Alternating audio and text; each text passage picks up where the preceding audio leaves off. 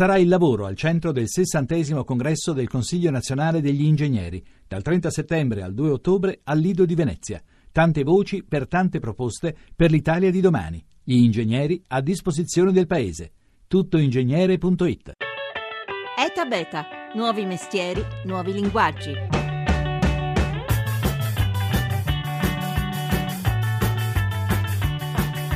Charity Stars è una piattaforma di aste benefiche il cui ricavato va alle associazioni di beneficenza che i VIP o le aziende che promuovono queste aste decidono di sostenere. È un sito nato due anni fa e ormai abbiamo raccolto oltre 1.900.000 euro in beneficenza coinvolgendo centinaia di personaggi, dai calciatori, artisti, anche molti noti imprenditori. Ultimamente abbiamo fatto molte aste, tra cui una maglia di Messi indossata nell'amichevole quest'estate contro la Roma, che stata comprata da un americano per 10.000 euro e la moto Yamaha autografata da Valentino Rossi che settimana scorsa abbiamo chiuso per oltre 33.000 euro. Abbiamo oltre 20.000 iscritti al sito, metà di questi sono stranieri mentre l'altra metà è italiana.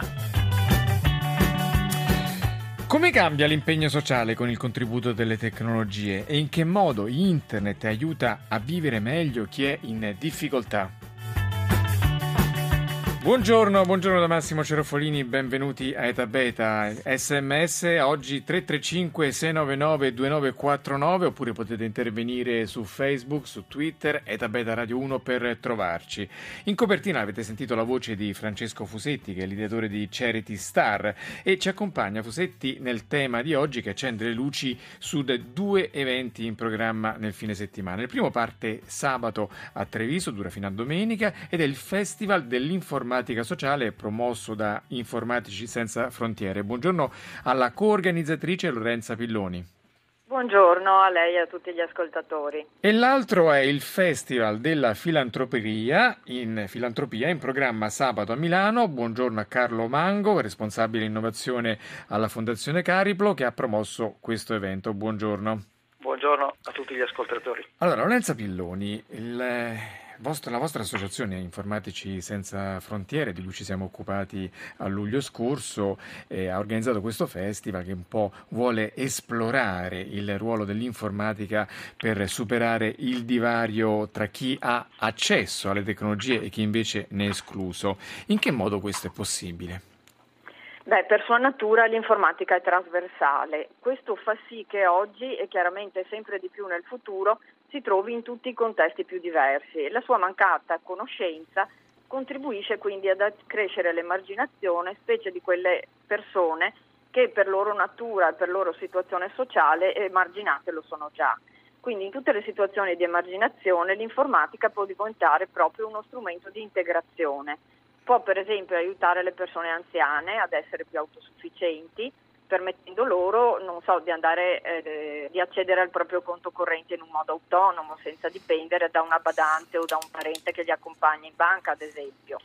Può aiutarli ad avere i risultati di un esame diagnostico senza fare code allo sportello o avere informazioni sulla propria pensione senza andare all'INPS. Più banalmente può aiutare nella comunicazione, quindi aiutare per esempio gli anziani a comunicare in modo facile con i loro propri familiari lontani può però anche aiutare i bambini ricoverati a mantenere dei contatti con i compagni, con la scuola, con la famiglia, proprio perché l'informatica eh, si trova un po' in tutti i contesti più diversi. Ecco, poi aiutare... nella trasmissione vedremo un po' nel dettaglio i tanti progetti che voi avete messo in piedi. Allora, però cerchiamo di definire una cornice su cosa significa oggi la solidarietà. Allora, Carlo Mango, responsabile alla Fondazione Cariblo per questa iniziativa che è il Festival della Filantropia che si tiene a Milano.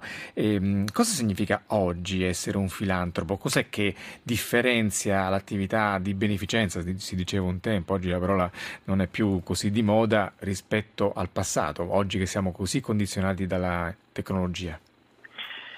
Effettivamente eh, il, assistiamo eh, grandi, ai grandi cambiamenti, anche nel ruolo di chi oggi eh, sostiene il terzo settore. Eh, certamente dovessi dire l'elemento che ha ingenerato un po' il cambiamento è stato proprio quello del passare attraverso sostegno a soggetti eh, che un tempo realizzavano le cose sui singoli territori a lavorare per progetti. E, e, e tra l'altro attraverso anche l'utilizzo delle nuove tecnologie questo tipo di approccio è ulteriormente fortificato in quanto assistiamo sempre di più a delle modalità partecipative, del coinvolgimento dei, per esempio dei cittadini in attività che poi portano dei risultati concreti e delle ricadute eh, concrete.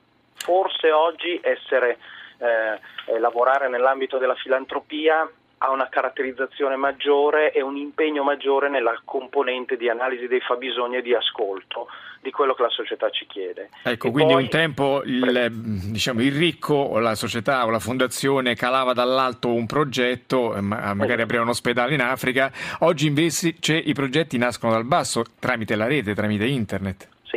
Questo avviene eh, in anche delle modalità molto precise di coinvolgimento, è una modalità che si afferma sempre di più e me lo faccia dire aumenta moltissimo anche l'efficacia, l'efficacia degli, interventi, degli, interventi, sui singoli eh, territori. Quindi una progettualità, una progettualità partecipata, condivisa e per questo proprio più incisiva. Questo è un po' un grande cambiamento, consente anche a chi come noi fa eh, erogazione in modo importante di poter eh, massimizzare il valore per ogni euro che eh, eh, in, investiamo in filantropia. Forse anche il concetto di più che donare, investire in progetti. Ecco, oggi per... sul Sole 24 Ore è riportata una notizia che vi riguarda perché insieme a Novartis avete lanciato un progetto col Ministero della Salute per costituire delle aziende giovani, di star, le cosiddette start-up che operano nel settore delle scienze della vita. Anche questo oggi è un modo più moderno di fare filantropia.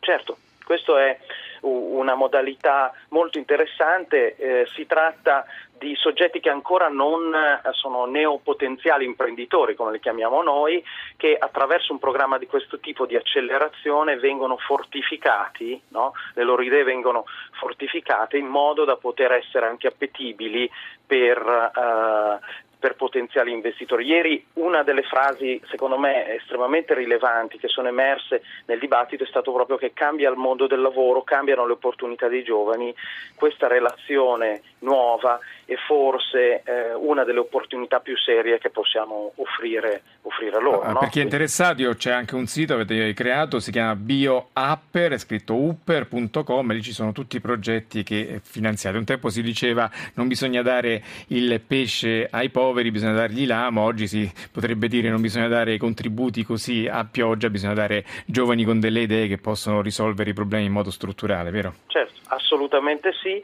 In fondo, poi lo leggiamo sui libri, mh, mm, questo non è altro che quel macro concetto di open innovation, le aziende e, e i soggetti responsabili che vogliono copartecipare, perché quando esiste un dialogo tra no, il settore privato no profit e il profit offrendo opportunità ai giovani, probabilmente quell'incrocio che è mancato fino ad oggi e che può consentire realmente di offrire eh, a, a, questi ragazzi che sono l'energia pura anche delle opportunità eh, per le imprese, quindi open innovation e, e opportunità per entrambe le. Lorenza Pilloni, una delle due organizzatrici del Festival dell'Informatica Sociale che si apre sabato a Treviso. Lei prima ci ha accennato ai vostri progetti a beneficio dei, dei pensionati, ossia di quelli che dal punto di vista informatico sono meno attrezzati, oppure dei bambini in ospedale. Però ci sono tanti altri progetti che presenterete al Festival, per esempio quello dei, a sostegno dei carcerati che, a cui insegnate l'accesso alle tecnologie con un limite strutturale che è quello che in carcere è proibito andare su internet, no? Certo, infatti per quanto riguarda la formazione, soprattutto nelle carceri, eh, dobbiamo limitarci ad un'alfabetizzazione di base e all'insegnamento del lavoro sull'hardware. Infatti nelle carceri l'accesso a web non è consentito per ovvie ragioni anche di sicurezza. Eh, possiamo fare una navigazione virtuale però soprattutto riteniamo che sia importante dare una formazione eh, di base di utilizzo del PC eh, in modo tale da eh, aumentare gli skills, le competenze di chi poi eh, sarà reintrodotto nella vita quotidiana. Senta, un altro ambito su cui vi muovete in modo molto massiccio è quello della disabilità. Avete creato tre progetti che hanno fatto molto parlare di loro. Ce li vuole raccontare? Certo, volentieri, perché proprio il settore della disabilità è uno dei cardini del lavoro di Informatici Senza Frontiere che in questi anni ha lavorato molto per creare e anche e soprattutto sfruttare in modo intelligente delle tecnologie anche già esistenti ma non utilizzate per aiutare proprio le persone con disabilità nella loro vita quotidiana e eh, questo ha fatto sì anche che Informatici Senza Frontiere sia stata invitata dalle Nazioni Unite per presentare il suo lavoro a Ginevra nel 2013 tra i lavori presentati a Ginevra c'è per esempio l'app Strillone che è eh, disponibile gratuitamente su tutte le piattaforme più diffuse e dà la possibilità a persone non vedenti o ipovedenti di ascoltare le notizie dei quotidiani, ma anche altri contenuti di testo come romanzi o favole, quindi può essere utilizzata un po' per tutte le età. Per la navigazione dal, da una notizia all'altra vengono sfruttati gli angoli dello schermo del telefonino. È un'idea questa degli angoli che è molto semplice, che ha reso proprio molto facile e di immediata intuizione l'utilizzo di strilloni che quindi ha avuto 4.000 download e la riteniamo un'idea proprio di successo, gratuita, lo ribadisco, come un po' tutto quello che facciamo. Un'altra eh, web application gratuita che abbiamo realizzato proprio su sollecitazione di associazioni che lavorano mh, per la difesa dei malati è ISA, I Speak Again, che è un comunicatore nato proprio per i malati di SLA che si ritrovano soprattutto nel periodo finale della loro vita purtroppo a non poter comunicare se non con gli occhi. Eh, capita però che nonostante abbiano diritto a dei comunicatori che vengono messi a loro disposizione dalle ULS, eh, questi comunicatori sono molto costosi, quindi tra i 7.000 e i 20.000 euro. E, eh, e, ci sono anche dei tempi burocratici perché loro possano averli a disposizione.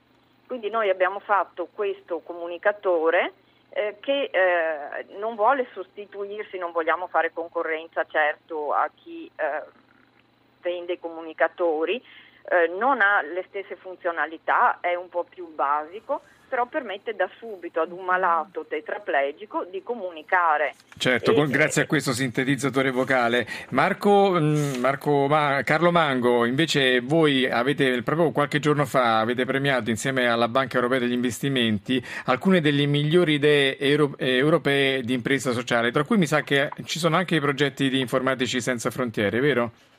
Sì, eh, abbiamo in particolare mm, in questa eh, gara che stata, insomma, ha visto eh, 16 finalisti provenienti da 10 paesi eh, europei diversi, abbiamo visto eh, proprio una grande competizione, grande energia, sono stati finanziati dei progetti estremamente, estremamente interessanti, eh, per esempio eh, sempre legati al tema delle, eh, delle tecnologie delle imprese, sviluppate da imprese sociali. Abbiamo sostenuto per esempio il progetto Blitab che è mh, mm, un'iniziativa eh, estremamente importante condotta da dei eh, giovani eh, austriaci che sostanzialmente è un tablet tattile che eh, appunto eh, rende possibile sia la lettura che la scrittura a persone eh, ipovedenti o, o, o cieche. Questa eh, è un'iniziativa estremamente, estremamente interessante che appunto ha, uh, è riuscita ad ottenere il premio speciale per esempio uh, della, della, giuria. Lorenza Pilloni, eh. c'è poi un ultimo capitolo da affrontare che è quello della vostra attività nei paesi in via di sviluppo dove magari i computer sono pochi ma m- usano i cellulari smartphone molto più di noi, vero? Sì, infatti chi pensa di trovare l'Africa impreparata alla tecnologia un po' si sbaglia. L'Africa infatti è molto proiettata al futuro, ha molto bisogno di nuove tecnologie anche perché proprio le nuove tecnologie semplificano procedure e questo è estremamente importante soprattutto in paesi in via di sviluppo.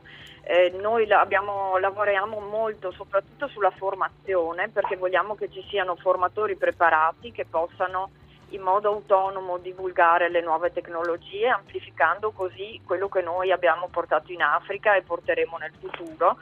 È facile immaginare cosa significhi in paesi dalle dimensioni sconfinate accedere a corsi universitari online, a libri gratuitamente sul web eh, ma proprio eh, se, non, se, questa tecnologia non è ancora arrivata dappertutto, trova invece molti, molti stati dell'Africa già pronti. Ecco, quindi voi andate lì, fate dei corsi, anche perché per esempio, avuto la questione sanitaria, è importante che le cartelle cliniche rimangano e siano gestibili da un computer. Allora, l'appuntamento con Lorenza Pilloni, l'organizzatrice del Festival dell'Informatica Sociale, è per sabato e domenica a Treviso, mentre quello del Festival della Filantropia organizzato da Carlo Mango con la Fondazione Cariplo è per sabato a Milano. Grazie a tutte e due, io saluto eh, Emanuele Di Capio in la parte tecnica, Mimmi Micocci e Laura Nerozzi in redazione, Paola De Gaudio alla regia e da beta.rai.it il sito per ascoltare le puntate, seguiteci su Facebook e su Twitter, OEGR, poi live.